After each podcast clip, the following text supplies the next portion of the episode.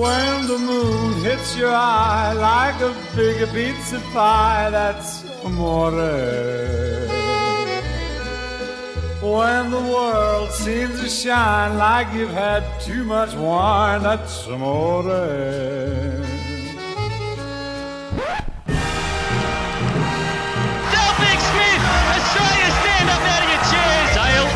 Smith waits for the judges, and this multi-millionaire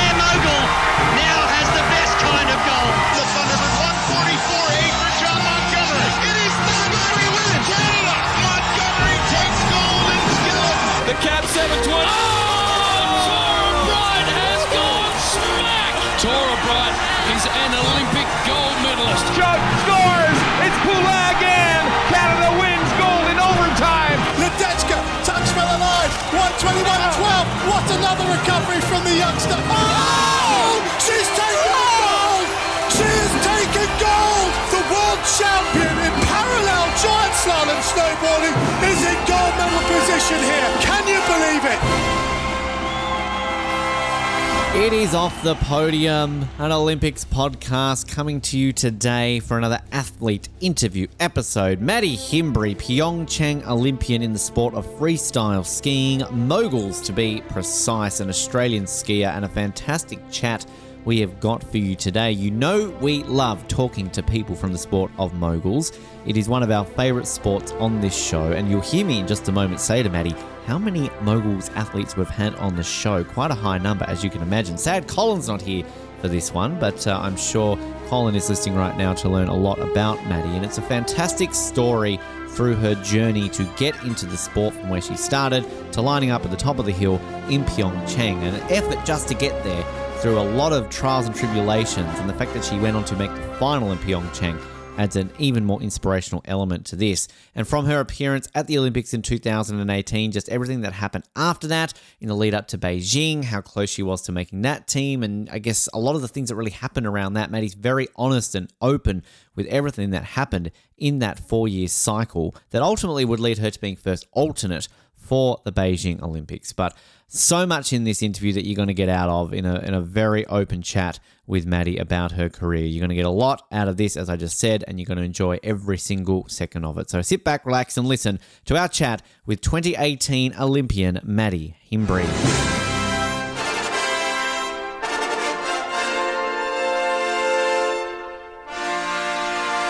Mogul skiing is always one of the favorite sports we have here and off the podium. I actually did the math in the lead up to this interview, and today's guest is our ninth mogul skier, which I think basically makes up for more than half of the freestyle skiers we've had here on Off the Podium. And I'm sad that Colin's not here today to really fluff his love up for the sports, but I will carry the torch for him today because I'm so excited to speak to today's guest. Competed at the 2018 Winter Olympics in Pyeongchang, a finalist in the women's mogul. She finished in 20th place and had an esteemed career across the sport. And I'm so pleased to learn a little bit more about that career today to speak with the one, the only, Madii Himbury. Madii, first of all, welcome to Off the Podium.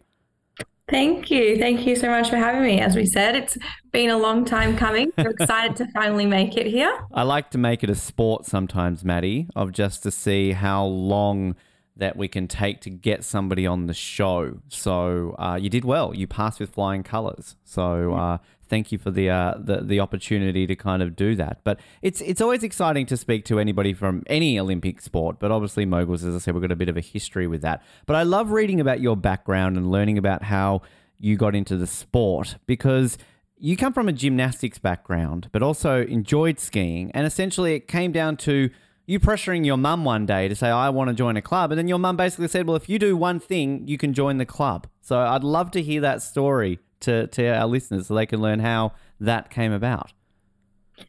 Yeah, so you're, you're spot on there. I uh, I wanted to join the Perisher Winter Sports Club team um, back in 2007, I want to say, and I couldn't do this 360 all winter. I was lucky enough to go down to the snow, and that's how I found moguls. So we have an inter-school ski comp here in Australia where you get to compete across a range of the different events. I had been doing gymnastics since I was three years old and always thought that was going to be my goal. Summer Olympics, let's go. Um, but then I kind of fell out of love for that and I fell in love with skiing. I actually met Matt Graham, which I don't think you've had on the show, but we should make it number 10. He, I, I, would say he's another one I've sort of been back and forthing with over the years. So if you can, you can nudge me over the line there with uh, Matt, I wouldn't say no. Yeah, so he could be your number 10. But I met him in the ski tube terminal and they were doing tricks on the trampoline. And I was like, oh, how do I get to be like them? All these kids hanging out, frothing about whatever they were doing, flipping, skiing, whatever, all day long. And I was like, I want to join that. And so mum said, you've got to do this 360 um, today. Otherwise, you're not going next year because that was our last day on snow. We're going back to Sydney the next day. So I convinced my brother, go out there, help me. We built this jump and I just kept hiking it until I made it all the way around. Because the biggest thing with 360, it's like the fear factor, right? You've got to just commit to it. It's not actually like it's it's actually kind of one of the harder tricks because you've got to spin and stay upright. But at the end of the day, if you just yank it, you'll get around. But I was just doing, oh no, I can't do it. so I was like, you're not going to make it in this sport with that kind of attitude, I think is what she was getting at. So I had to go out there, get some, get some balls, get some confidence and go for it. So I got it, screamed at mum, made her come out, come to watch me do this trick. And then the next year, unfortunately for her, she drove me back down and forth every weekend after school to go ski at Perisher. So God bless mum and dad. I was going to say I probably might regret that decision all of a sudden to, to do that. But it, I find it fascinating that as a gymnast going into moguls, because generally the path we often find in Australia with gymnastics is aerial skiing. That's kind of the one that we constantly say, stop stealing our gymnasts aerial skiing, like leave some of them in the sport. But is there much transition that we don't necessarily hear about that gymnasts actually go into mogul skiing as well? You see a few kind of crossover, but in terms of Australian mogul skiing, I was kind of one of the late bloomers in in coming across at 14. I was considered very far behind, but I did catch up really quickly. So I think they realized that they didn't need to start poaching athletes at like eight years old and they can see the transfer across. But we don't go poach like Aerials does, but that's mainly, I think, because of funding. Hmm. So Aerials is like the winter sports baby because we had all those gold medals and um, who runs the program in Australia loves aerial skiing. So that's his prized possession. So I get it. That's where a lot of the funding, a lot of the time goes into it. Rather than for moguls, we like, we go to interschools and we're like, hey, you want to you want to do a harder course? Come check out our harder course. And then they get petrified because it's terrifying. Um, so that's unfortunate. But Aerials did try and steal me as well when I started moguls because I wasn't that high level gymnast for them to come poach me at like national champs. But they did uh, when I was skiing at down training down in Melbourne, where a lot of the aerials were, we have a bungee cord where you practice flipping and whatnot. And so if you are in it and you don't bounce, somebody has to pull you down. Otherwise, you're just hanging like like a hanging fruit off the tree there. And so the coach at the time, he was the aerial coach, was helping out the mogul team because we have a lot of crisscross. And he said to me, I'm not going to let you pull you down there until you say you're coming across to aerials. Uh, but I stood my ground up there and said, "No, I'm not coming." They're very aggressive, those aerial poachers, aren't they? What's going on? I, I, I keep saying that we need to get our own back to for the great sport of gymnastics. I, I want these gymnasts to start going up to you know the Geoff Henke Centre and watching these aerial skiers and go, no, come to gymnastics because for far far too long we've lost so many gymnasts to aerials. Come on, let's get some of our own back and the other way around. yeah, the poor gymnasts they they need a lot more filling through the back end, that's for sure. But aerials, yeah, it's, it's a good program, so they they seem to snatch them up. I just want to backtrack just a little bit just on that. You mentioned about initially you thought your path would be Summer Olympics. Obviously, your age, you were, what, about six when Sydney 2000 was on, living in Sydney. Did you kind of get involved in that sort of period of just that passion of the city? Do you remember sort of the Olympics at that age? Yeah, I do remember going to a few events. I definitely went to the gymnastics and loved it. My parents were lucky enough to get some tickets here there, so we got to go. I think it's to the basketball and the netball as well. Um, but yeah, that whole like you know, Sydney was just alive and people worshipped these athletes and you could see how amazing they were as like people, but uh, just to be like it's kind of like a shining stage was everything that I saw when they were performing. So yeah, that definitely drove home. You know, I want to be there too. Just what sport? Let's just pick one. Anyone. I did actually see on your Instagram, uh, you you did a, a, dress up. I feel recently of the Sydney Olympics. Uh, so you sort of uh, retain that passion. And just one thing, actually, on, on the note, just sort of talking about that sort of aerial skiing and that's sort of the baby of Australian winter sports. Can we just point out that in moguls now we've only won one medal less in the Olympics than we have in aerials. So same amount of gold medals. So you know, just pointing it out there. Um, just just we're coming for them. We, we sure. are coming, which actually leads me on that because I would. I'm doing this actually very early in an interview, Madii. I feel like this should come later on, but we're talking moguls. We, have got to mention the the goat Dale Begg Smith did you have any interaction with him in those early days or at all in your career? No, so we pretty much crossed paths opposite time because I came into the sport too late. So he wasn't even really training when I came into the sport. Um, it's more the people that went to uh, Russia would have a lot of interactions with him. But even at Russia, he wasn't really an athlete. He was there for a good time. But I heard he was a great time in Russia. So because he didn't really care so much. Oh, but what have you heard, Madii? Can you share with us anything that you've heard? I know he was buying everyone shots, but he did water shots. So sneaky. Oh, he just, yeah. He was just there to have make sure everyone else has a good time. I'm hoping this is like with all his fellow competitors and not just the Aussies. So I hope he was going like, "Hey, everyone, shots on me! Get everyone pissed before the event." Wow, that, that's clever. Drink before the event. We're locked in a little bubble. we don't get to see the outside world until you make it to the bottom. Yeah, yeah. Oh, we, we, we love anything related to to Dale. He's uh, just an icon and an enigma. All all mixed in one. But I love the story, the fact that when you eventually got to World Cup level, your World Cup debut was on your twenty first birthday. I mean, yeah. that talks about a, a, pretty good, I guess, birthday present for you to kind of get to that level of life. What's that experience to spend your 21st birthday competing at a Moguls World Cup? Yeah, it was pretty surreal to be honest. It was on the training day, and I was telling everyone because I hate when people don't know it's your birthday. You've already had that interaction; they have to come back to you and say, "Oh, I'm so sorry." So I told everyone on to her, like, "Come on, let me know." So then everyone was ignoring me because they're like, everyone knows how much Madii wants everyone to say happy birthday to her, so nobody said it to me.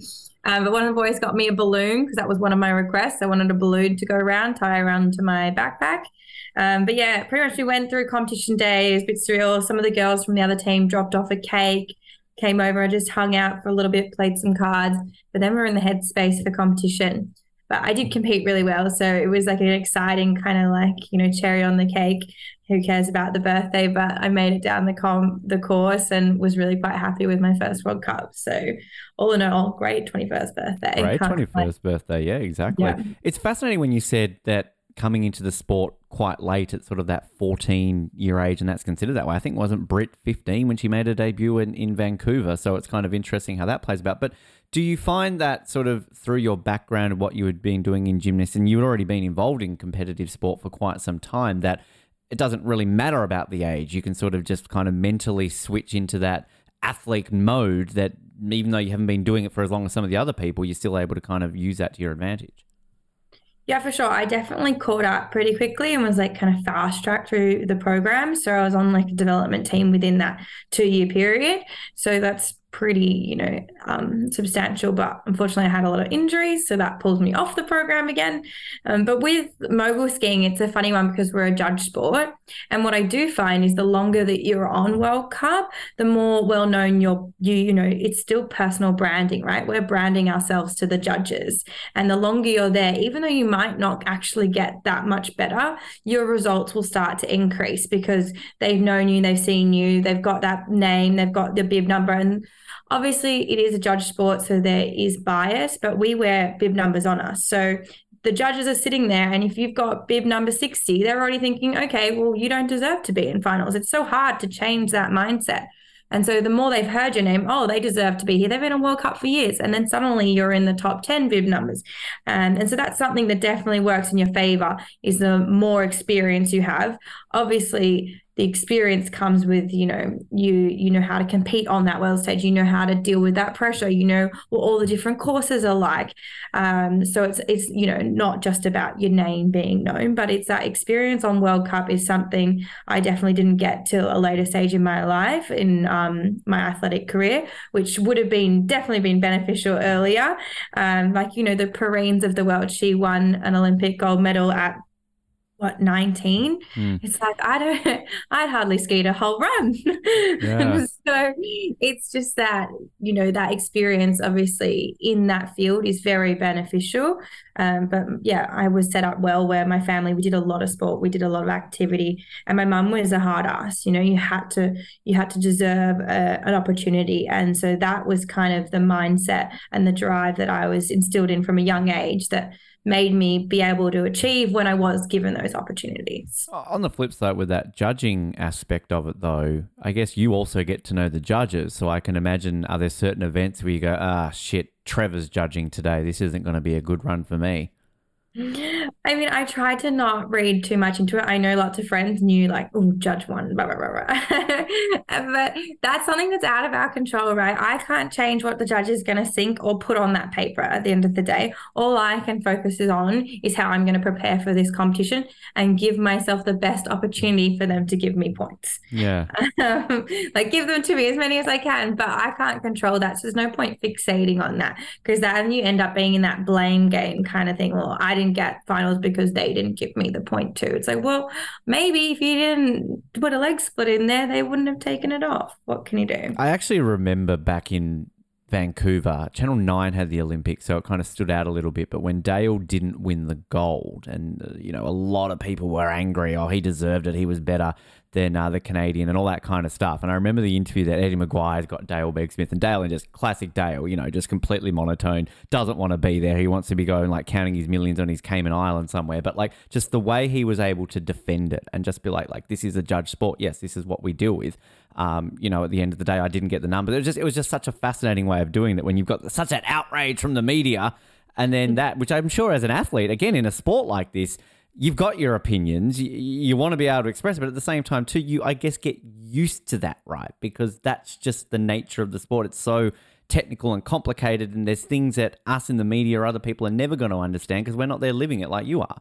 So on yeah, on the flip side, it can work in your favor. They can give you points. Like sometimes I'm like, oh, I made a big mistake, and they somehow forgot to see it. So that's the perks of judge sports. Like sometimes it works in your favor, sometimes it doesn't. You just hope it's not all the negative side because then you can get down in the dumps you can get upset. But you know at the end of the day all you can do is put your run down and hope for the best. That's what i absolutely love though about moguls because it is i'm more than ashamed that colin he's our canadian co-host who is mad into moguls. That's his sport. Like if that's you know he can he literally follows everything moguls related. But you know it is a sport that I guess if you watched it and didn't know anything about it, you would assume like, oh, okay, you're getting from the top of the hill to the bottom of the hill in the fastest time. Like that's all it's about. But obviously it's not. There's judging aspects. There's all that kind of levels. It reminds me kind of in a weird way of like a ski jumping where you think that ski jumping is just literally who can jump the furthest, but it's not. There's a technical element involved that contributes to your score. And I, I heard on one of the interviews that I listened to in the lead up that you mentioned that that's what you loved about it, that it's not something that you sort of go into it knowing every day I need to set the fastest time that you have to worry about time, but you also have to worry about technique and all that sort of stuff that makes an element to it, which I guess for you makes it very challenging but rewarding at the same time. Yeah, particularly in a training space because there is so many aspects to our run and to the performance is in a train day if one jump is not going well and you can just get the shits um, but you can always have focus in on something else. And so that's what i like about the sport is there's so many different areas you can focus in on. And maybe that will make turn your day around or make you feel better about the sport again. But yeah it is it is an exhilarating sport where you want to be the fastest but the neatest and doing the biggest tricks um, and that, with the most difficulty. So it's pretty like mad complex. So you need to like find out what what is the best happy medium. And you see the boys do it a lot because they have a whole bag of tricks. The girls less so much. Um, but in qualification, particularly when you're up that high end, when you're like the Matt Grahams of the world, where you're more than likely going to qualify for finals. So there's no point busting your ass in that first run with your hardest tricks, putting down fastest runs. Like you put down the run that gets you into finals in a good position, and then you slowly build up in the day. I didn't really get to that point where I was like slowly building up in the day. I was kind of like coming in hammer for Madii. Uh, but that would have been nice too. But in a training concept, we obviously build up you hold back some harder tricks as you go, but you don't want to, you know, be blowing your load in that first run where you get overexcited. You see that with younger competitors where they get really excited, particularly when you make your first finals because you're all jacked up, you're there. Um, and so, and the course is really nice for finals. That's the other thing. So you just feel like you're, you're like, you know, floating on clouds. I don't know what a good expression is. So that's obviously not one, but you know, you feel like a legend walking on water. I don't know. So you just like want to push yourself and show the world like I deserve to be here in finals. And so you'll see a lot of those first timers, you know, crash or go too big and land back seat. But that's you know that's kind of the fun of the sport. Which I can imagine too. Is it a sport you find that momentum plays a key part? When you're just on it, you're just on. I mean, obviously in, in a big competition, you're doing what like five six runs until you even sort of get to like the big final right? So like i guess it's riding i like the cloud analogy like riding the clouds uh you know feeling that. And then on the flip side too you could just be having a shit time like ah just it's i've got the yips today nothing is working yeah. I mean, I think that's what makes a really good athlete is to be able to turn that day around when you're having that horrible day and you're not feeling it. Um, but yeah, it is, it's, it's building into that day, but it's pretty much what run seven probably is where you'd be looking at that medal run. So you need to be peak performing, but you also need to be above everyone else till you get to that point. Um, and like I said, for us, it's, you know, the boys are done in 22 seconds, the girls are done in 26 seconds. If you make a mistake in that first second, you need to let it go and move on. You know, if you hold on to that and you keep doing leg splits, you stuff up your top jump, you're going to ruin your chances. So we say perfection's not attainable. It's about recovering from these mistakes as quickly as you can and moving forward because at the end of the day, 26 seconds, it's done. You don't want to have be regretting that you're worried about that one little leg split, um, you know, a third of the way down. Which actually, one of the other things you said in the interview, which it fascinated me, I never heard it quite described before. But a way for you to slow yourself down on the course is to deliberately ram into a mogul, essentially, which is fascinating to to hear that. Uh, like uh, to me, uh, you, you, know, somebody who's not good at science or anything like that, I think like well, the harder you hit it, you, the more you're going to like fall over or kind of damage it. But I mean, that sounds like a very interesting way of kind of doing. it. I need to watch out for that for now on when I'm watching moguls. Yeah, so there's a few different ways you can slow down, but yeah, we can use the tip of our ski to go into it pretty hard, and that contact will push against you to slow you back down. You can also put your skis more across the hill. The most common one, you'll see people kind of look like they're zamboning the uh, course for us. We used to joke some athletes were just they're just clearing it out. They're making nice smooth for you.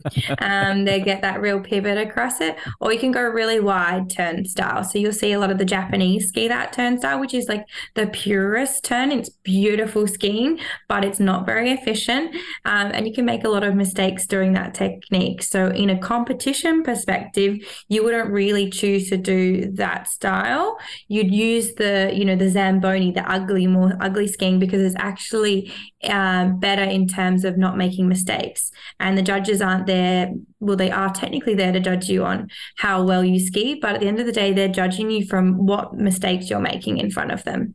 So it's best to go with that technique. But I remember one time I had made I had made a big um, slow down move, and they said that my ski technique changed too much in the run, so it looked like two different skis. I said, "What do you mean? It was like this. Of course we're going to slow down." So apparently I was too good at the skiing part because I slowed down too much, and I was like, "I've never had anyone tell me that."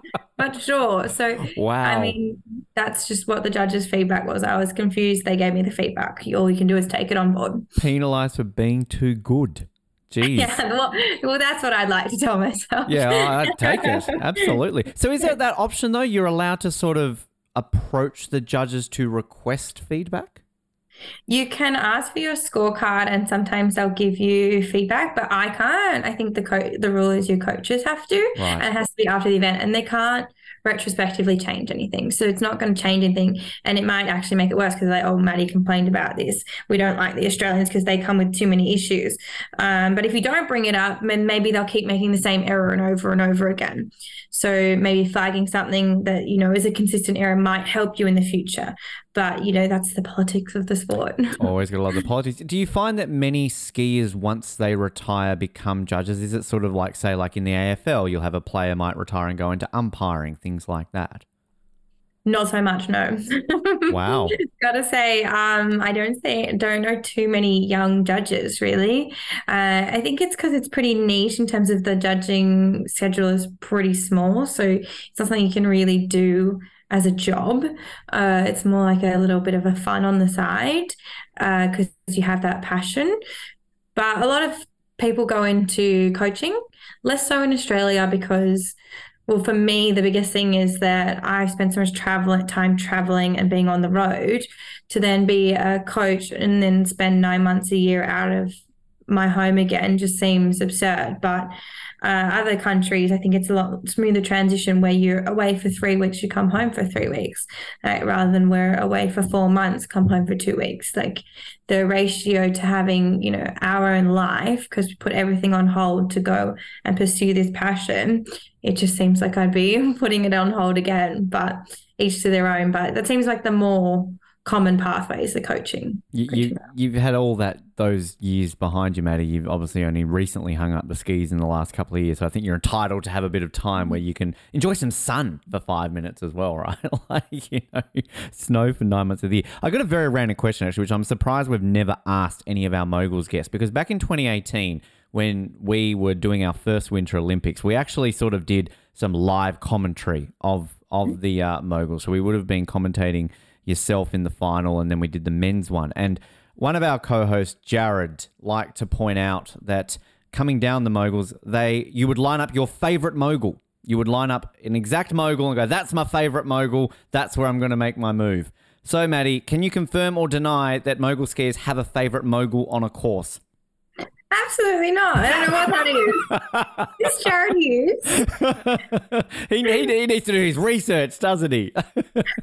I don't know where he got that one from. Uh, no, I can tell you which one I didn't like the most in the course. Normally, you pick out a tricky element of like where how are you're going to get over that mogul, but it wouldn't be my favorite mogul by any stretch. Maybe the one at the very end because I've crossed the line. I'm Not going to say there was like the one that completely turned things around. That got me the gold. That one there. Go give it a pat. All right, good. Thank you. I don't know if actually I threw Jared under the bus or maybe it was me who said that, but hey, he's not here today, so uh, I can easily uh, get away with that.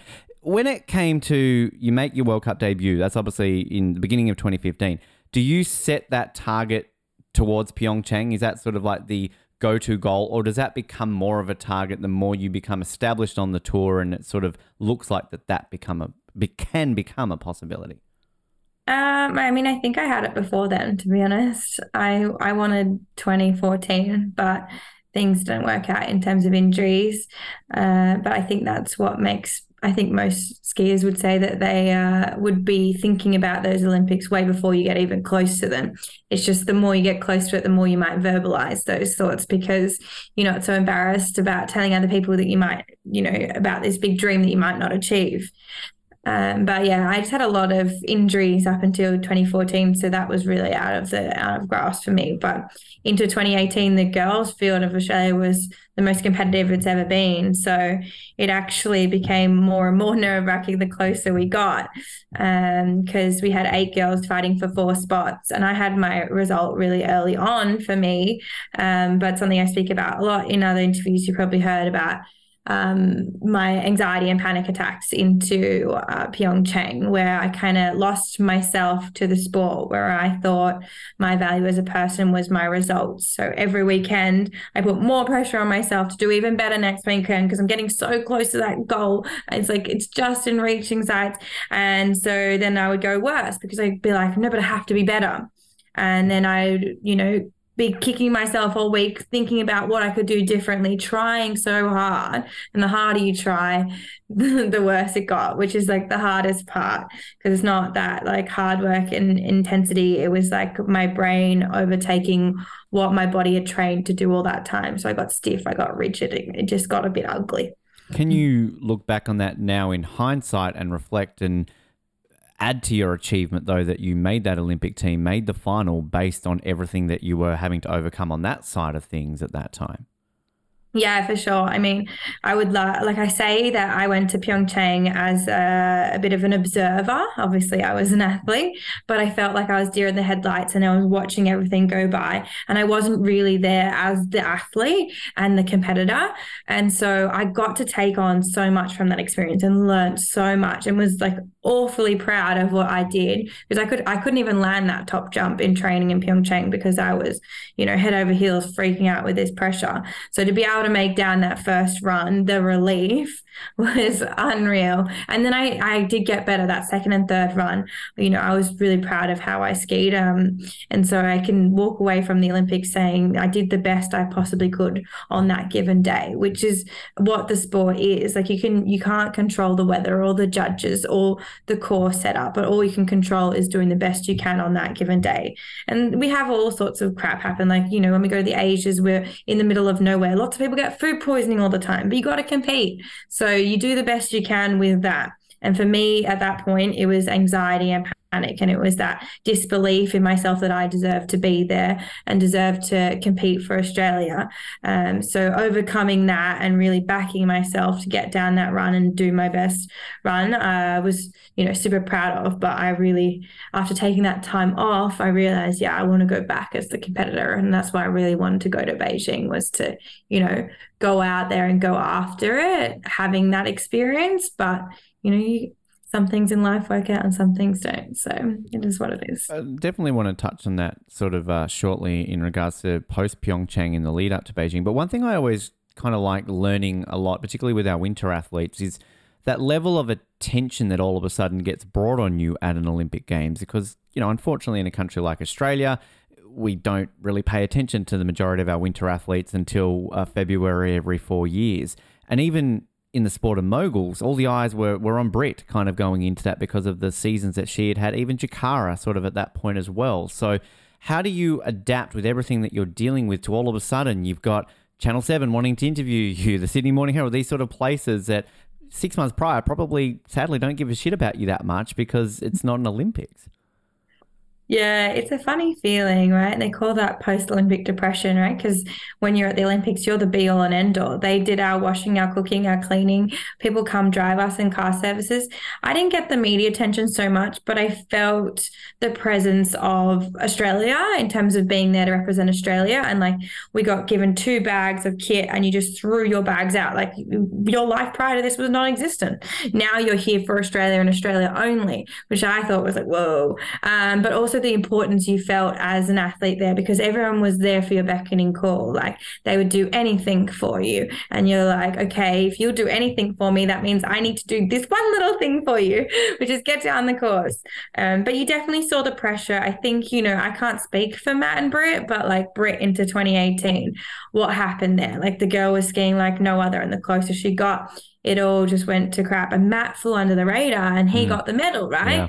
So where does that pressure come into? And then in reverse, Matt went to Beijing and had all that pressure. Obviously, there's other things going on. We don't know what's happening in their headspace. Like he had that injury into it, could have been that. But then, you know, you have Cooper come out of the woodworks when he doesn't have any of that pressure. He's just flying there solo. So, I mean, we have something to say for that where they just suddenly bank it on us rather than with the Summer Olympics, you know, your Kate Campbells, they're getting it constantly. They're used to that crap. You know, they don't care if people call them, they'll just ignore it.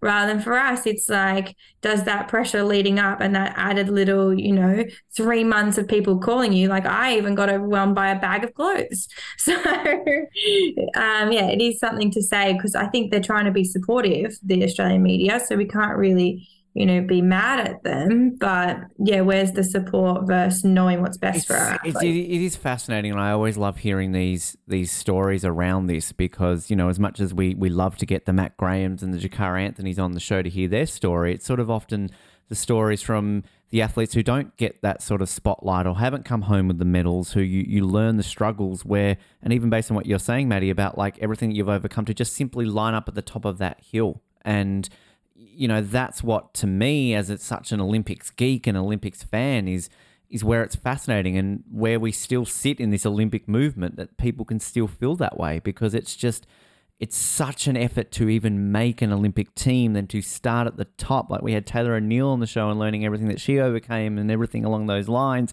And it's just, it's insane to hear that. And then just for uh, what, 20 odd seconds, you're mm. on screens on Channel 7 maybe at 10 o'clock at night. And uh, just to go through all of that for that. And you're like, wow, that's a, that's a journey and a half for 21 seconds.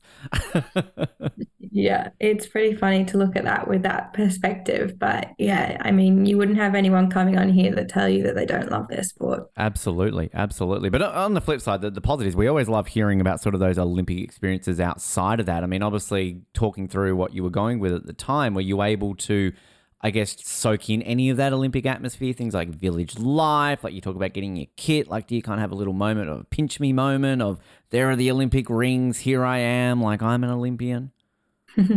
yeah, the the Olympian part was crazy. That was definitely the bottom of my first run that I made was like my proudest moment at the Olympics, even though it wasn't my best run. Um, rather than the other runs, I got better and better. But you know, to overcome that and to make it down and finally say I'm an Olympian, uh, I had a pretty funny moment going up the chairlift. I had a few friends come and watch me as well as my family. Yeah, t-shirts with your face on it, didn't they? From yes. memory, yeah. I didn't know anything about that, so I'm going up the chairlift, you know, about to go to my run to compete, and there's like five of my big fat face on there. and Mum said, "Well, I edited you up, honey. You look good." what did you do, Mum? What did you think beforehand? yeah, I was like, "Did I need editing?" but I thought it was really strange because mum, like three weeks ago prior to it, was like, Do you have a photo of you? I'm like, Mum, I have so much on my Instagram. You have so many photos of me. What is this?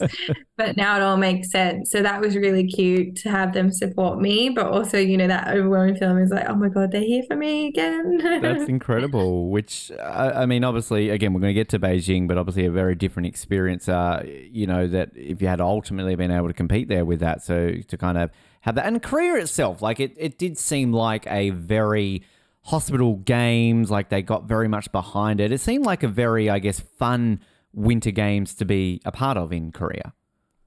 Uh, I don't know about that hospitable because um, we actually had a lot of issues in the area we were because they closed down the um, resort the year prior. So every, all the locals lost all their income. So they were really upset because they they their businesses went under. So then when we turned up to compete for the Olympics, they were actually rioting. Wow! Because um, the government wasn't supporting them to be there. So were, all the retail shops were burning their um, retail gear out on the streets till four in the morning to keep us up my one of my parents' friends had to move hostels because they were playing music. Here's stuff you stuff never hear time. about, Madii. Uh, yeah, they like sorry, to kind of gloss over that. I, I, clearly have got the rose tinted goggles on there that are the yeah. I've been sold with this, but that that's insane. I've never heard that story before. Yeah, so it's quite unfortunate because the people didn't want us there. But they had a lot of volunteers and great people that were in the village. But if you left the village, you could definitely feel that you know they had been hard done by by this Olympics. They had not got anything to gain by being locals and being a part of it. Fascinating. Um, so, yeah, very very fascinating. That's a, that's a whole other podcast in itself. Kind of getting to to that because obviously you know I remember back in Sochi, kind of everything around that Rio, then Beijing, like kind of all the stuff that's there, but. From memory, like at the time and everything, there was nothing negative about Pyeongchang. So insane! Wow. Yeah glass ceiling broken there all of a sudden. I, am thinking about that. I want to talk about that the second run though for you. So you you set a you set your score. You, you what? There's five skiers to come after you in that point. Obviously, two more will go ahead of you. So you're teetering on there to the the final spot to get into that final. And then Camille goes down. Now, like I, I always love talking about these sports where again, you never want to wish harm on your competitors. You never want to wish anything on those lines. But there's obviously that part of you where it's kind of like, oh, just like make a mistake or like do this or do that. Like, what is going through your head before she goes down, knowing that like you, you're just hanging on by a thread to get into that final? Yeah, look, I was watching them all, and um, you know, another media one where the guy, so you got you walk through the media turnstile before you when you leave the thing, and the guy goes to me, "What place are you in? Oh, 20th. You won't stay. I don't need to Oh. talk to you." Was Where was he from? Shame him right now. I can't remember. It wasn't Australia. All right, that's fine never do to us. Yep. No, no, it was an international one. But I was like, oh, okay, thanks so much. Um, so I was like, and off I walk. But yeah, I was watching because I was doing the media, so I was trying to concentrate on these conversations with people. But also, I was like, what is going on up there? I need to know what's happening there. Um, but yeah, you kind of, you know, and we know all these people. We've trained, we've competed with so many of these people for so long. So you want them to do well. Um, but obviously I wanted to do well. And in that point, I'd done a way better run in that in that second run, but I hadn't got much of better score. So I was really pissed off at that too. So I was like, You want to, you got to punch that journalist. Like, oh, what did you say to me? I was like, no worries. Wow, geez, that's that's terrible. That's Yeah. um, that's really, and obviously then it's a quick turnaround because then you're the first skier as sort of the lowest qualifier. You're straight up to the top of the hill straight away. So, do you even have a moment where you can speak to your coach or kind of like try and reflect on what you then need to do from that point on? Yeah, I had a brief moment because we were standing there waiting for everyone to get through. So we were still talking, but we weren't really talking about tactics because we were very tense about planning for something that may or may not happen. Um, but I do have a coach that comes to the top as well. So he's more like in that headspace, getting me back in the zone again. Uh, I can't actually remember what what was said to be honest. It was all just a little bit chaotic, but I think it was just like go go go up you go now, Quick. get back in the zone. And do you walk past that journalist and go, ha ha, you want to talk to me now? yeah, the second time I came through, but he didn't want to talk to me. Obviously, He's probably embarrassed. I was like, "So should you? You should have be." refused. You should be like, nah, not talking to you now. See how it is. Screw you. That, that's that's fascinating. I mean, did you set yourself a goal in Pyeongchang? Obviously, you said you were dealing with all the stuff you were dealing with, but had you set that self like, I want to make the finals, I want a medal? Like, kind of like, what was your goal? And did you ultimately leave Pyeongchang satisfied with 20th place? Uh, I would say no. I wanted to be in the so the next final was top twelve final, which um would have been like a good result for me, continue considering the year that I had been, and like that would have been really on par with the results and like my best skiing. But that last run, I skied quite well. I just drifted my bottom air. And, you know, you can watch other people's runs and you can say they had a bigger drift or they had a bigger mistake and they didn't get as deducted as me. But at the end of the day, when you're last out of the gate, they know that you're last. So they start the scores lower because they want to start building. Um, and so from that back end, you've kind of got nothing to lose, right? Because you've got to go all or nothing. So that's like the sweet thing about coming in last. But you also do have to prove to yourself or prove to the judges that you deserve to be higher. And unfortunately, making a mistake like that, that's not proving to the judges I deserve to be higher. So that's you know you know you win some you lose some. And i went for it. Uh we'd been trying to my drift my bottom air was drifting left uh drifting right all comp. And so i tried we were trying to get it more and more left. And i committed to that left but i committed too hard to the left. So i drifted i over drifted so it's just like would have been taking what i'd been doing all comp been better probably but it may not have gotten me in that 12th anyway. So i needed to change something. I needed to do something different. It just didn't work out. Still forever can be introduced, though, as Olympic finalist, Madii Himbury. They can never take that away from you.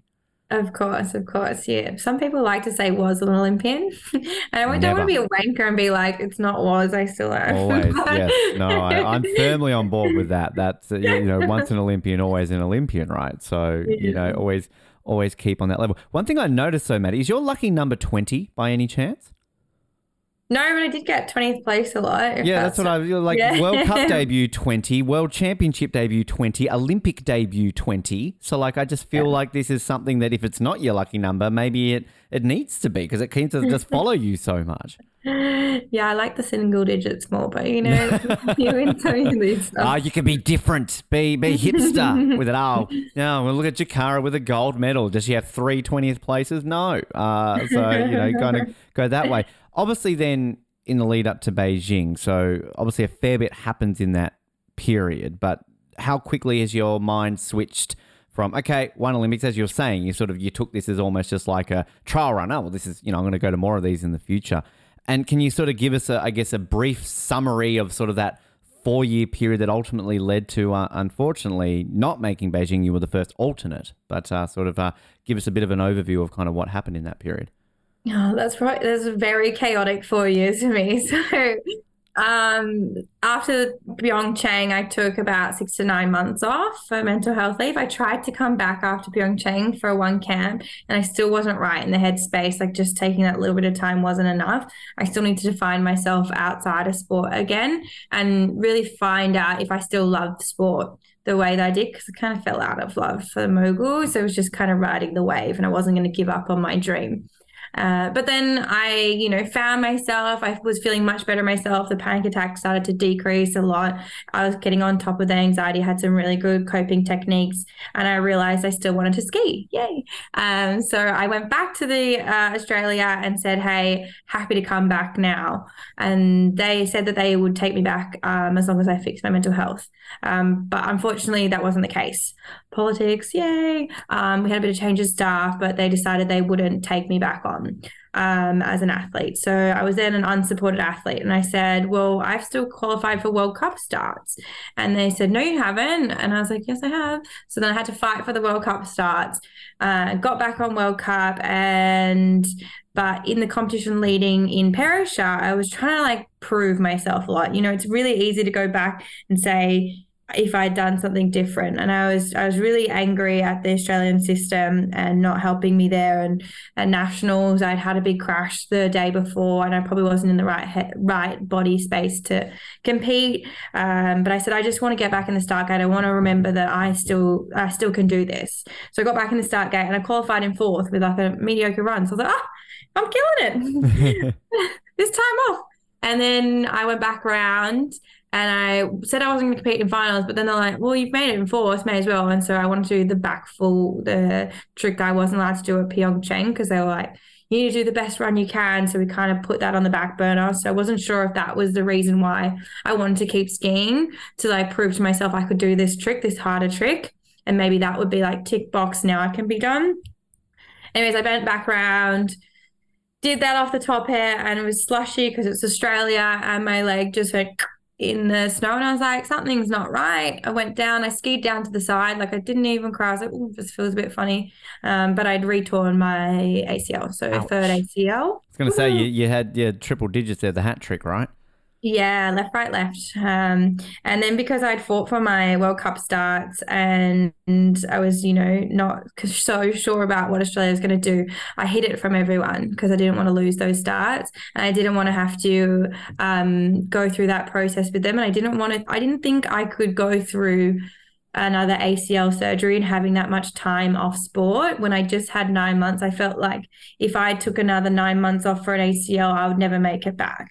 And I just was like, you know, I was so dying to get in the start gate and p- wanting to prove to myself that I still deserved to be there because, you know, those decisions that made me feel isolated made me feel like I didn't deserve to be on the team or didn't deserve to be uh, on the World Cup team. So it was a lot of like mental game in terms of, you know, continually telling myself, you know, I should be here. Uh, so we tried to go the non-operative way and went overseas. And the first time I went skiing, and then about a month in, I was flipping, doing tops to bottoms, and my knee like gave way. And it was probably the worst crash I've ever had in my entire life in terms of pain. Um, so we came back to the drawing board, reevaluated everything, and then COVID hit. Yay! Mm, heard of that. Um, I think I remember that. So I didn't know, we didn't know what was going on then, how long it would be, and when I'd get back on snow, when I could test my knee again. So we went through another year, went back overseas, and so we're into like the Beijing qualifying year now.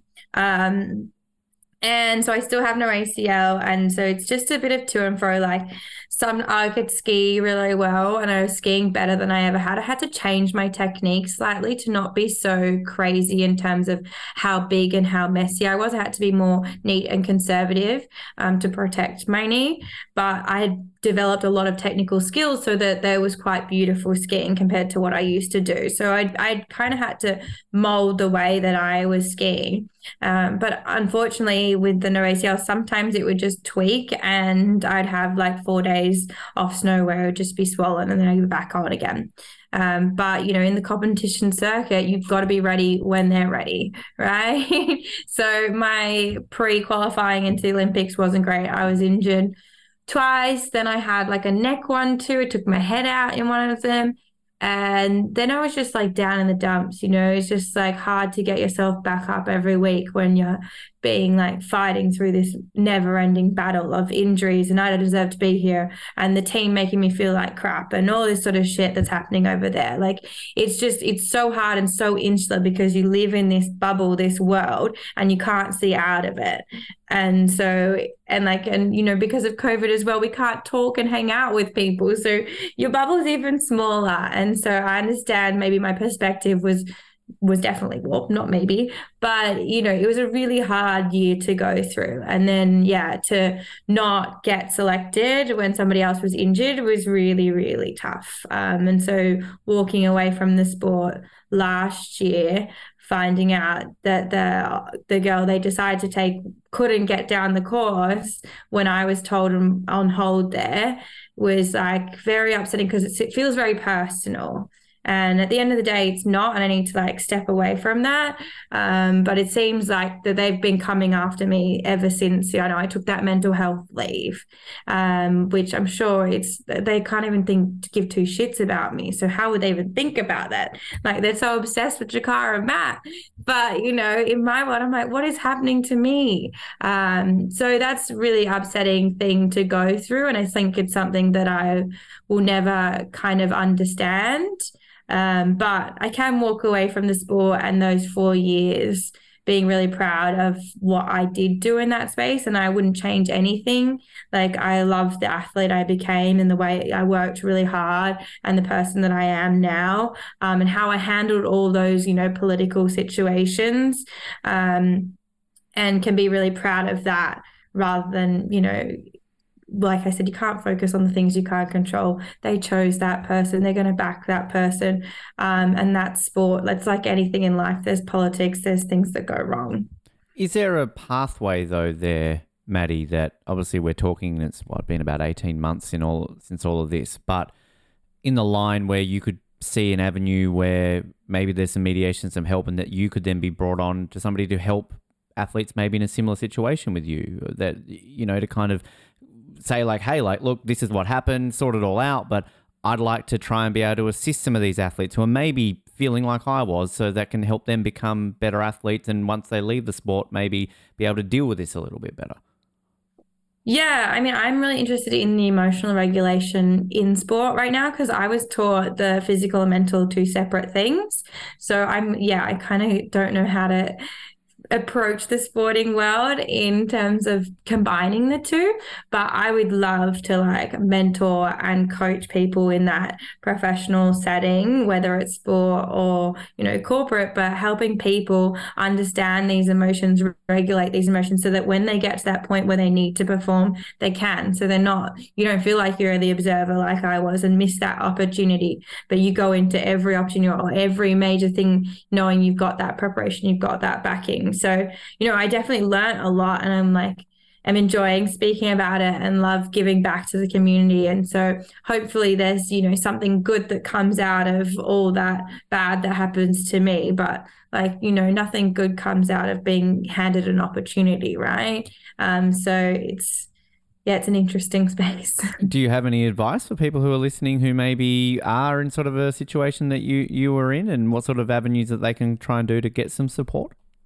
Mm, yeah, well, I mean, I think it's like really looking after yourself. So I I kind of lost myself because I was so invested in this sport, um, and I gave everything into it. So I think keeping that perspective is really important, especially in those younger ages. So keeping up your uni, keeping up your school friends, keeping up some work if you can, having these other avenues and other people to keep you that bubble really expand, right? So that you can see that perception, so that when on a training day something's not going well, you don't feel like everything, the whole world is crumbling. Um, and then, you know, we talk about those mindfulness um, techniques, those uh, coping techniques, because at the end of the day, we all feel anxiety, and that's fine because that's that our fight or flight response. And we want that to happen because otherwise we wouldn't have survived this far. But you need to have those coping techniques ready so that when you get to those um, you know high pressure situations you've already practiced it in a controlled safe environment and you can move on. So i like smiling mind the app um, yep. I still see a psychologist now to this day, not very occasionally like I used to, but I think it's great for anyone, whether you think you have a mental health problem or not. I think it's excellent. So I think it's just having that awareness and slowly developing that extra awareness, getting extra tools in your toolkit because you won't know what will come to you in the future, but you want to be prepared for it. I still find it very inspirational, though, Madii, that through all of that you know period where you were having the panic attacks and anxiety and everything that you could still strap on the skis and compete in Olympics and still make a final. Like I mean, I still think that's you know through those we all have the dark days. We all obviously have these these periods, but for many people, they don't sort of wake up in a bad day and go, "Oh, well, I think I could go on the Olympics this day." Like it's it's incredible, I think, to overcome that, which I, I'm sure you use in sort of the the tools that you're doing now to kind of promote this a little bit more out there because that in itself is inspirational. Yeah, I think as part of the persona, right, as well, that I was like trying to embody this athlete and be this person where a lot of people didn't really know what was going on because I was hiding it. Yeah. Uh, and so I was like, if I pretend it doesn't happen, it doesn't exist, then it won't come all crumbling down. But at the Olympics, when we finished, I got the most awful flu. I've never had the flu before. I couldn't even stand up. I had to crawl to the bathroom because I was I thought I was going to faint. So my body was taking on the physical of the mental. Like I was 10 kilos lighter than I am now. I was under in the 40s. I was so ill, so sick because my body just crumbled that, you know, post Olympic depression where I just, you know, I'd made that goal. I'd, I'd done the hard work and now I could finally relax. And it just, yeah, it shut down, fully shut down. Wow. I, the, the term post Olympic depression, I used to always coin the term, I think it was after Athens when I was a 17 year old, you know, ridiculously sad that the Olympics were over. What am I going to do for the next four years of my life? So I, I made a term called SAL, Severe Olympic Withdrawal Syndrome, which, uh, you know, every Monday after a winter or a summer games, I'm just like, I've got SALs. I'm just, I'm, I'm, you know, I'm a little bit sad when it comes to that. Uh, Matt, we're going to get to some sort of questions to wrap this up, some fun get to know you style questions to, to obviously uh, end this out on. But one thing I wanted to touch on, just going through your Instagram, I see you've recently taken up Aussie rules. Is this a thing that you've recently started with? And as somebody from Sydney, I'm obviously originally from Tasmania, so I come from a Aussie rules background. I like seeing that people in this state pick it up. Like, where did this decision come from and how are you finding it? Yeah, I wanted to do a team sport. So I hadn't done one since I was in year 10. That was when I did my first knee.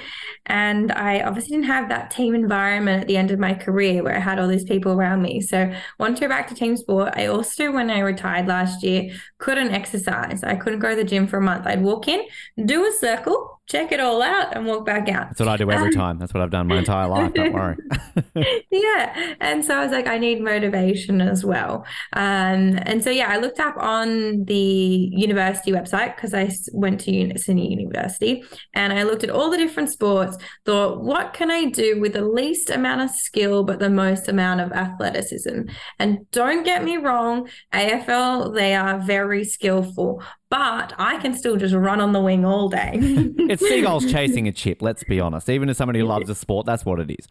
yeah, it's madness, but it's really fun. It's good to have such a good crew of girls around us. Great excuse to run and train every week. Although in the winter it's a little bit dark and drab, um, but it's really fun and it's nice to get that competitive streak as well without being like too invested, where it's like all heartbreaking. Rather than now, if we lose, we just go to the um, pub and have a few beers. so that's like a much better outcome. Well, I was going to say, like, is there a level there where you kind of look at it as a pathway to maybe an AFLW appearance all of a sudden? Absolutely not. I've done too many ACLs. I did not want to be injured again. Did you end up getting the ACL repaired? no, uh, that was kind of AFL was the test.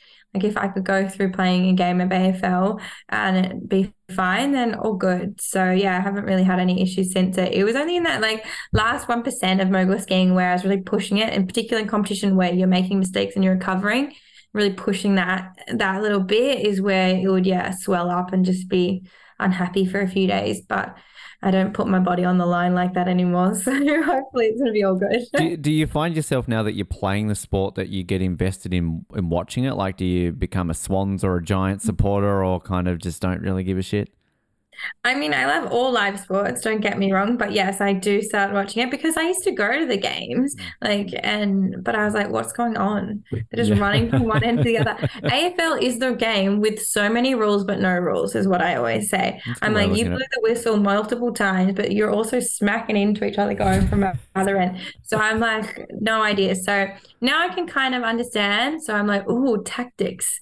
Um, so yes, I do like watching it. Uh, so hopefully tomorrow night, Swans. Yeah, well, like, like I've been in living in Sydney now for nearly eight months, and it has surprised me. I've been to a few Swans games that there is a lot more of a supporter base here for it than I ever gave it credit for. So, um, but I will say, and again, maybe I'm just being biased, having gone to lots of NRL games, better atmosphere at an AFL game than an NRL game. Can, can do you think that, or you, you different viewpoint? Um, I haven't been to too many NRL games to be honest, but I like the AFL crowd. Yeah. It's a bit more family orientated. I went to soccer the other day and it was good until they all started falling on the floor at the Which end. which there. soccer did you go to? Was that the grand final?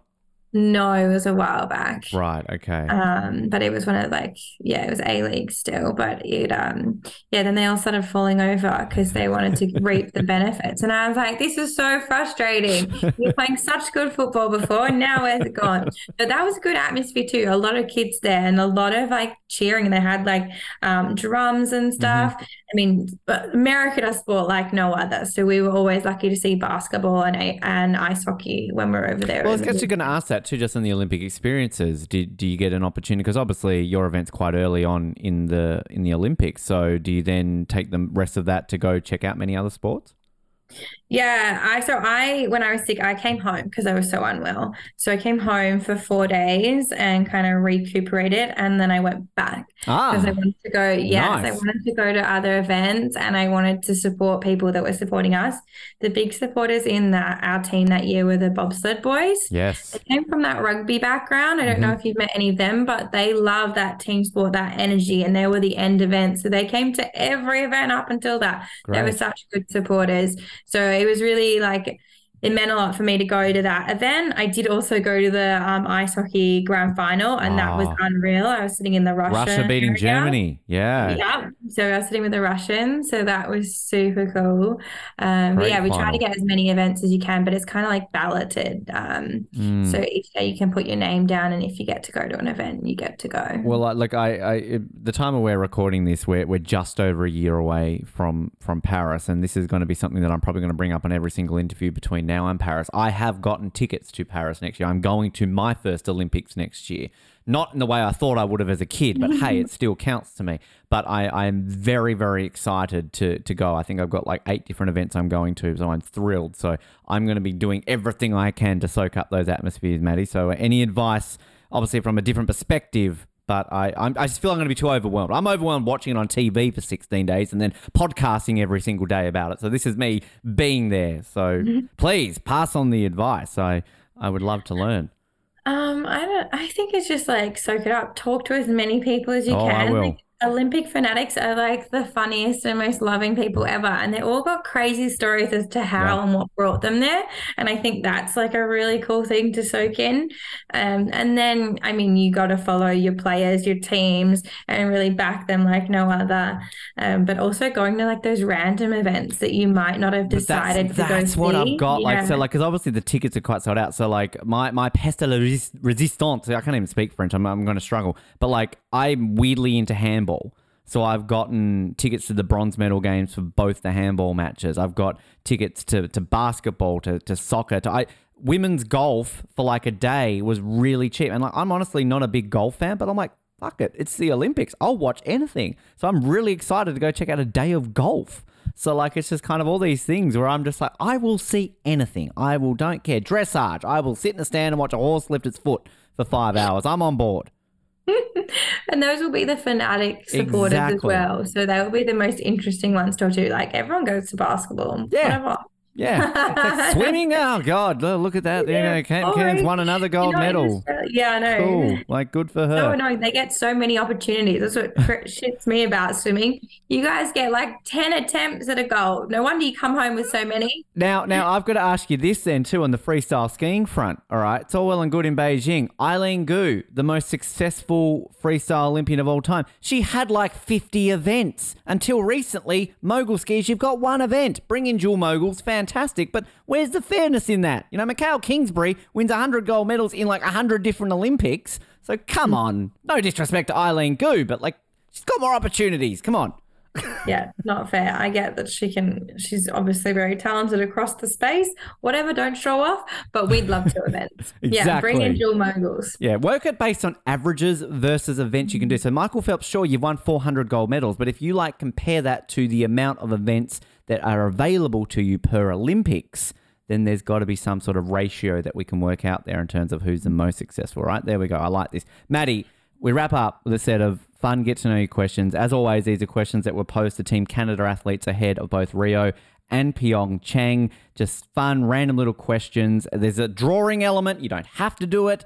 It's optional. Uh, we've only ever had Winter Olympians do this before, so you can always uh, draw something and send it in to us afterwards, and we can post it up on our social media if you want to. It's usually draw a picture of yourself, draw a picture of a teammate, an animal, things like that. But speaking of Mikael Kingsbury, I'm actually using the same questions that were given to the goat ahead of Pyeongchang. So uh, just there's no pressure here that you kind of any any Mikael Kingsbury stories. Do you bump shoulders with him much on the tour out there? Uh, Mick is, yeah, he's awesome, to be honest. Um, he loves to party as well. He's got both, best of both sides on him. But yeah, he's very, he knows, he knows what he's talking about. He knows what he's doing. But uh, you'd assume as much. yes, exactly. Well, I still like uh, the the funnest one we've ever had here. Colin, uh, as I said, big moguls fan, absolutely loves the Dufour-Lapointe sisters, and we had all three of them on recently. And I basically love to embarrass him quite often because in the background he has more pictures of him with the Dufour-Lapointe sisters than him with his own wife. So.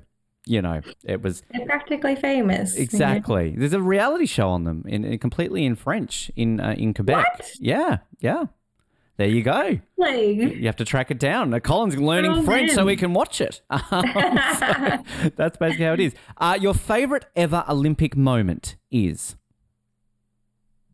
I thought you were going to give me multiple choice for a second. Oh no! Uh, this, I mean, look, I can make your own up. So clearly, it was your own uh, moment. Kathy in two thousand, like Dale in Yeah. two thousand six. Is it meant to be my Olympic it's yours, so it's your, it's your, your complete. I mean, I can tell you Mikael's moment if you want, but no, this is yours, and it can be your own competing. It can be watching on TV as a, as a kid or an adult. It's entirely up to you. Um, I mean, at Pyeongchang, it was pretty exciting when Matt won second place. Um, we had taken over the entire of this bar. It was um Nuts Bar, so we used to say "Go Nuts at Nuts," and it was only Australians, and they were playing. Um, I don't want to sing it, but Down Under song. You can sing it. It's all right, man. This is an open space. You can do what you I'm like. from the land down under. There we one. go. Anyways, we played it about five times thinking Matt was coming into the room. But so when he finally came in, we are like, yes. Um, so that was pretty exciting to celebrate with him not only like his Olympic and his Olympic model, but the fact that Australia was all around each other, getting backing each other. You know, we love to get behind the underdog, and Matt was a bit the underdog that year. So yeah, it was very exciting. The thing I loved about Pyeongchang, it's sort of you know, we go back to that pressure and kind of the media attention that goes on the Australian athletes, and then you know, both Sochi and Pyeongchang were deemed failures because we didn't win any gold. But like, I never look at it that way. But to come away with a couple of silvers, obviously with Jarryd and Scotty also medaling as well, the bronze, like it just seemed like such a a vibe of an atmosphere. And then obviously fast forward to Beijing, our most successful in terms of medals won. Like it just, it always, that's what I always love about the Winter Olympians in Australia. It's just such a tight little group. There's only 30 or 40 of you. Come away with like three or four medals and you're just as happy as if we leave, you know, Tokyo with like 15 gold and the amount that we win in the summer. It's fantastic. Yeah, I think everyone's part of that journey. You see people ski and compete, mm. so you know what you're expecting rather than you go to the swimming and you expect gold medals yeah. rather than we go to the the moguls event and we expect to see Matt ski well, right? So yeah. we're like, and I think the difference in winter, we always talk about, you know, in summer you could cross over between any sport, right? I mean, I don't mean to be rude, but in winter, I would never do any of those other sports. Like aerial skiing, absolutely not jumping off a four story building like half pipe yes we flip in half pipe but we get 15 meters of landing they get three mm. Like it's just absurd. So I think that's where there's like the respect of what everyone does is absolutely nuts and I'll let you do your own thing. But we have so much respect for what everyone does and get to see them so close up because I guess it's just a small, small space. Um, so yeah, I think that's the kind of the the niche of winter sports. Well, it's that appeal. It's that death-defying nature because I think we established that the only sport in the Winter Olympics that can't kill you is curling, and I mean you probably could get killed if you put your head down as they go into you know the end of that. But even then, we saw how much Australia fell in love with Tahli and Dean uh, last year during the Olympics, and just what they've sort of done for that sport in this country. And I always say on this show, Madii, Winter Olympics is my favorite of the Olympics. I love the Summer Olympics. Don't get me wrong, but put a gun to my head, I'm I'm Team Winter all the time. I absolutely love it. And as a kid, I like I remember '94, like the year you were born, I believe, if I'm not mistaken. I remember when we won our first bronze. '98, I was in love with Zali Steggall when she won that bronze medal. Like I like everyone knows, only knows her now as a politician. When I got her on the show, like years before she began a politician, that was like my biggest fanboy moment. I'm like, Zali Steggall, here she is. And now I don't think anybody realizes she's an Olympic bronze medalist. But yeah, love love the win. Don't get me started here, Madii. I'm too geeking out right now as it is. Uh, as a kid, who was your favorite sports team? Oh, I liked individual athletes. That works. Who was your Who was your favorite? Like, who was your your idol growing up? Um, well, my idol when I was like 14 was this girl that had done three ACLs in mogul skiing. um, you, you were on the same path for her. yeah. And so I was like, well, she can do it. I can do it. Um, but when I was younger, I did go to a lot of those gymnastics competitions, but I can't even remember the name of the girl. So it can't even be that much of an idol. I'm so I'm sorry. I'm trying to even think of uh, those sort of Sydney 2000, like, um, Oh, there. Yeah, I know. I know exactly. we had a lot back in we the did, day. We now we've got we've just got Lauren Mitchell, so easy, just throw it out there. Yeah, yeah, George Goodwin, all those sort of people. Yeah, yeah. no, I, I completely know because I remember there was one. She ended up going into Cirque du Soleil, and I remember um, kind of she got notable for that as well. But um, yeah, no, I completely got. I I, I remember. I, I, don't know. Again, six years old in Sydney, but Ji uh, Ji Wallace, the trampolinist who won a silver medal in Sydney. I've heard him? the name. Yeah, yeah. Our only ever Olympic medalist in in um, uh, gymnastics. Great guy. Uh, a lot of fun. If you could be any superhero, who would you be? I don't know. Spider Man. He gets to kiss the pretty girl. Yeah, that's a good one. I like that. That that works. Do you have a favorite Spider Man? Are you a Tobey Maguire, Andrew Garfield, Tom Holland? No, I didn't really watch any sort of movies. well, there goes that next I'm question. a Transformers fan. If oh. I was going to be anything, I would be Bumblebee. Okay, new one's coming out, I believe, at the time of recording this. I think we're what a week or so away from a new Transformers movie, aren't we? So I couldn't tell you. There you go. I saw the first one. I think everyone saw the yeah, Shia LaBeouf, Megan Fox one. That was fun. Megan Fox, yeah, you yeah. got to go. Oh, I think I was the right age for that. I was definitely the, yeah. I was the audience for when Megan Fox is bent over that car as like a teenager. Yeah. I'm like, oh, okay. Uh, if you could be an Olympian in any other sport besides your own, what would it be? Um, so I used to say gymnastics, but I think I've got to pick a team sport now. Um, I mean, I'm not very good at swimming, so I wanted to say like water polo because I know a few people in that. But I think soccer. I really like Yeah. soccer. Um, maybe that's because they're getting so much hype at the moment and they're well supported and well loved. So maybe I'm going down that route of like want to be backed by Australia. Um, Absolutely allowed to be. I think, like, I mean, at the time, obviously, at the time of releasing this, the, the Women's World Cup has been on, but at the time of recording this, we're pre that. I mean, you got much tickets, you pumped for all the games that we've got going in Sydney and the final, of course, too. Yeah, I don't have any tickets, but uh, I should definitely. I, I might know someone who might be able to get you a ticket or two. So uh, just, you know, I'll, I'll put You that out there. nudge, nudge, out wink, wink. uh, your favorite music artists are? Oh, um, I used to love Kesha. Yes. Um, you know, keeping it trashy in my teen years. um, uh, I don't really think, I mean, I'm just like, I will listen to anything live when I listen to, I always listened to music when I skied, but it was always house music with just bumping beats. It wasn't so much of lyrics. Um, but you, my number one top played from last year from Spotify was definitely Beyonce, and the year before it was as well.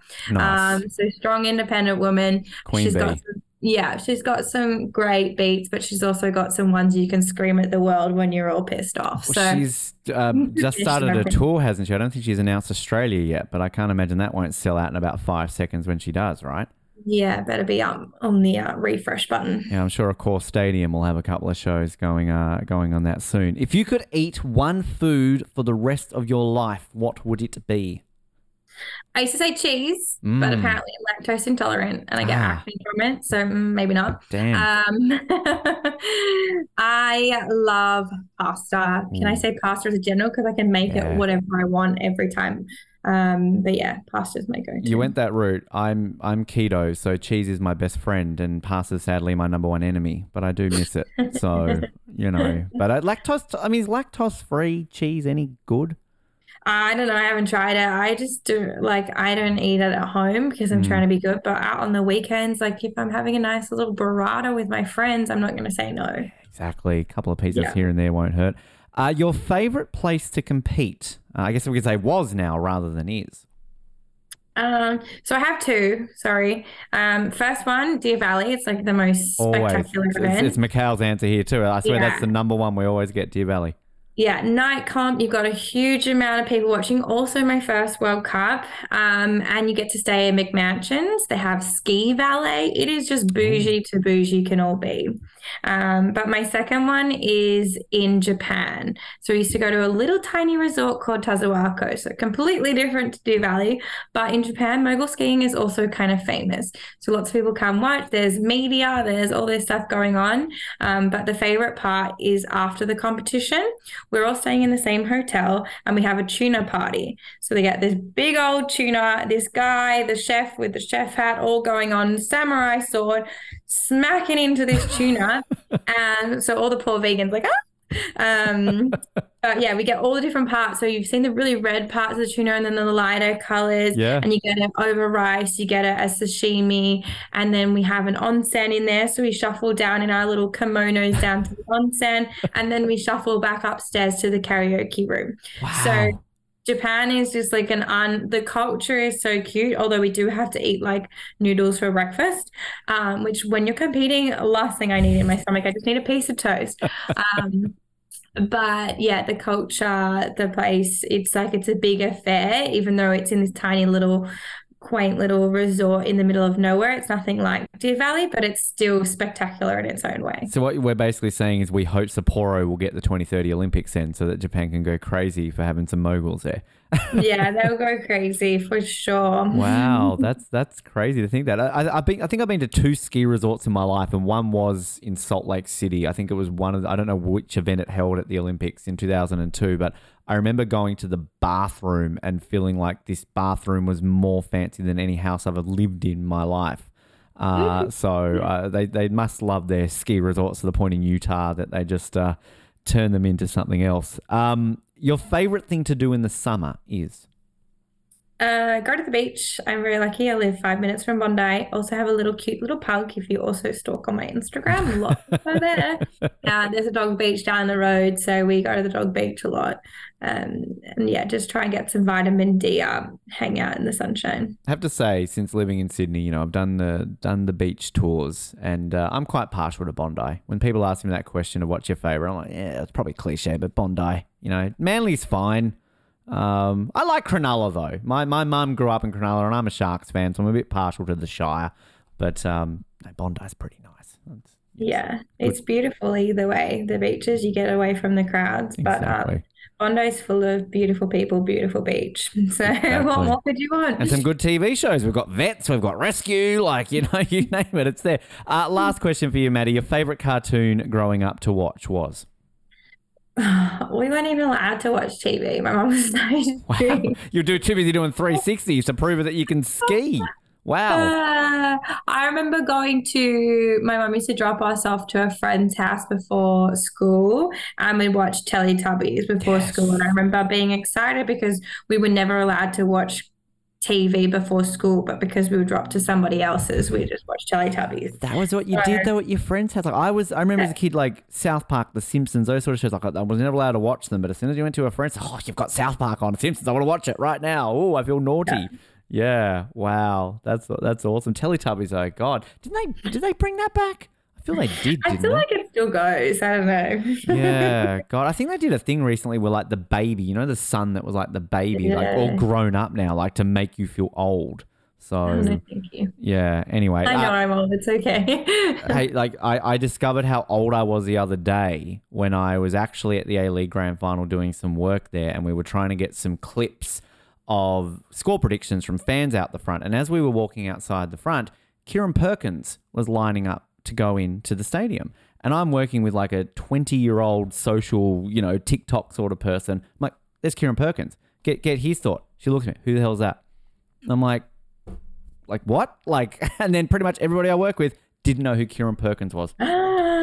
Everyone, you need to put them in a little education seminar. Yep, yep. I'm just like, oh my god, are we are we living in a day and age where like one of the greatest Australian athletes of all time is not known anymore? But uh, yeah. Anyway, Madii, this has been so much fun having you on the show. I'm very insightful and uh, really appreciate your, your openness and your honesty with everything you've talked about today. If people want to stay up to date with what you've got going on in the future, social media, websites, anything that people can sort of keep up to date with you. Uh, yeah, my Instagram is my name, Madii.Himbury. My mum spelled Two it really eyes, big. right? Yes, two eyes. So like I say, on your face, two eyes. Um, Mum found in a book, so apparently it, it sits. Uh, I do have a website, but nothing much pops up on there. So Instagram's where it's at. Beautiful. Keep up to date with that, Madii. Really do appreciate your time. Best of luck with everything moving forward, and uh, good luck in the, the rest of the Aussie rules as well. Like I keep keep looking forward to seeing that. I, I, I don't doubt you. You'll pull on a Swans jersey one day. Never say never. Come on. No, if we can take the cup this year, I'll take that for a win. Thanks so much for having me on here too.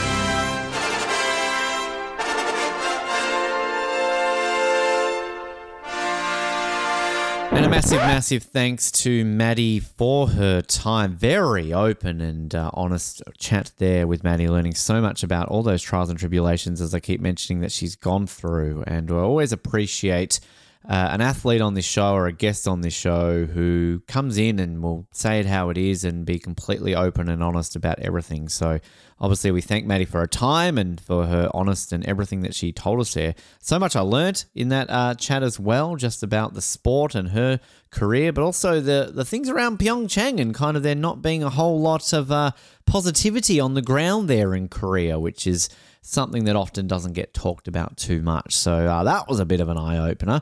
But uh, everything else that we learnt in that chat as well, uh, definitely a great chat, and we very much appreciate Madii for her time. As we said at the very beginning of that chat, of course, her and I have been having a bit of a back and forth for about a year or so now. So uh, obviously fantastic that we can chat with Madii and learn everything that we learnt today. If you want to see the video version of that interview, YouTube, search for Off the Podium, of course. We have got all of our past Olympic athletes on. Well, I guess when I say all of them, probably in the last year and a bit, we started doing the video ones. So, unfortunately, I mentioned the great Zali Steggall in there. We don't have a video interview with Zali from back in uh, 2017, I believe, when we did that chat. So, uh, unfortunately, it doesn't quite go that far back, but the audio of that still exists if you want to listen to that. But uh, yes, video interviews available on our YouTube channel, where, of course, you can subscribe just like you can do on all the good podcast platforms out there if you want to stay up to date with all of these episodes Spotify, Stitcher, Apple Podcasts. You can find them all on there and social media Facebook, Twitter, Instagram. Get up to date with everything. Send us a message. Say hello. Let us know what you thought of this chat. Who do you want to get on the show? We'll, we'll find them and we'll track them down and we'll get them on the show.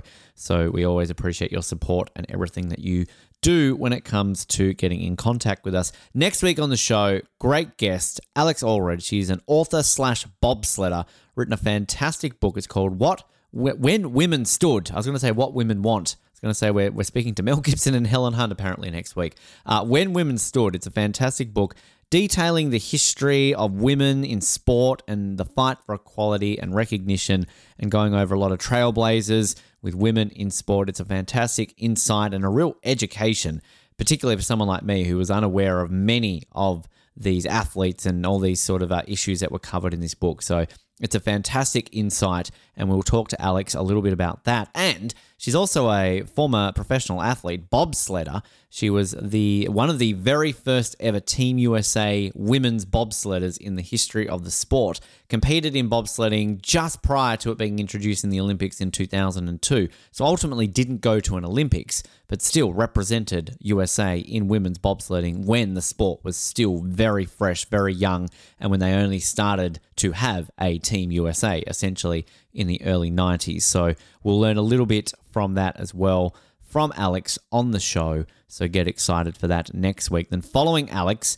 we're going back to our revisiting of opening ceremonies series. We're going back to Calgary 1988. Jared, Colin, and myself will be back to go over that, reviewing it. So if you want to join us in that lovely little project, you can, of course, check out the Calgary opening ceremony on YouTube. I believe the uh, Olympic channel has that one available to watch on there as well.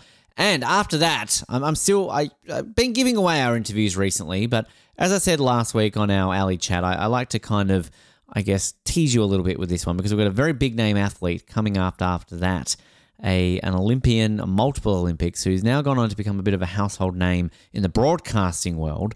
And as I said last week, bit of a connection to one of our other shows here under our umbrella of all the different shows that we have got fingers in the pies from a Eurovision connection. So if you're a bit of a fan of Eurovision and you know what it is, then you, you're going to like our chat in a couple of weeks' time with that guest on the show. So plenty to come to cover you out for the rest of the month. And then, of course, going through to the end of 2023, we've got our Pan Am Games coverage coming up, which I'm very, very excited for as well.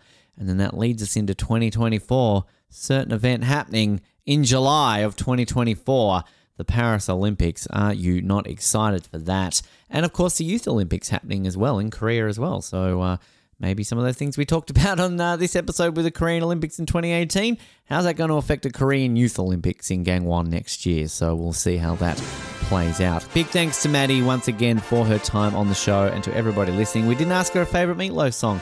I'm going to say it was Bat Out of Hell. That's just always my go to answer because it's a banger. It's a great song. Uh, as always, remember, shout out to the Birmingham Bull, uh, to, to Jason Momoa, go left, do all those sort of things. I can't remember as I never do. I need to write these down. Maybe the next episode I'll write these down so I can actually remember what our closings are. Thanks for tuning into Off the Podium. My name is Ben and we'll speak to you next time. When the stars make it just like pasta fazool, that's.